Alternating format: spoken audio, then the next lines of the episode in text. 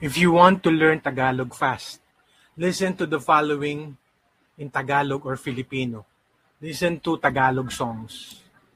There are a lot on Spotify, a lot on YouTube and other platforms as well. So you don't have to spend so much for that.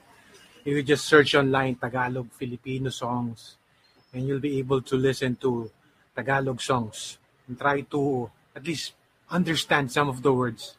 You probably know some of the words already. So try to familiarize yourself with Tagalog or Filipino songs. And listen to podcasts. There are a lot of podcasts, and one of them is this podcast, Learn Tagalog Filipino. Another one is amorelearning.org. So you could listen to those podcasts and try to, again, familiarize yourself with the Tagalog or Filipino language. Audiobooks, there are also audiobooks that you can listen to in Tagalog or Filipino. And radio shows, although you, you may have a hard time to find radio shows, but again, online you could get some of them are already online. Some of them are in taglish or purely in filipino. I suggest you listen to am radios. So you could familiar again familiarize yourself with the words in tagalog and filipino. There are news programs news uh, there are stations which are also online. You could listen to the news, watch the news as well. And that is to build your familiarity with the words, how to pronounce it,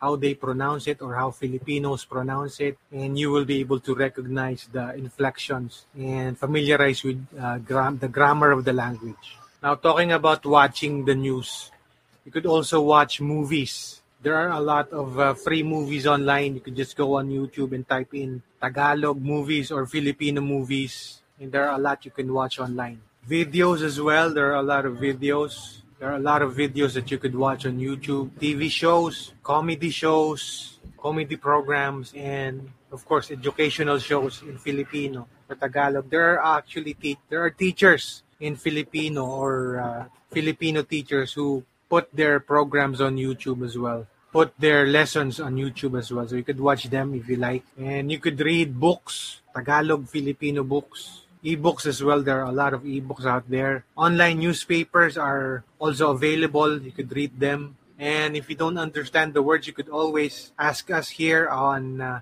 Learn Tagalog Filipino here on Patreon. You could just put a comment or leave a comment. You could read blogs as well and poetry. There are a lot of uh, poetry, Filipino poetry or Tagalog poetry online that you can read. And if you want uh, translation, we could help you with the translation just go to Learn Tagalog Filipino on Patreon. And you could try to write what you listened or what you learned online. You could use chat, you could leave comments, join groups. And one good advice is that you get a notebook, write down the words, the phrases that you come across with, the words, the phrases, the sentences that you uh, are beginning to learn or starting to learn, and that will help you a lot. And also have a conversation with a Filipino online. Talk to someone in Filipino, even if it's just a hi or a hello.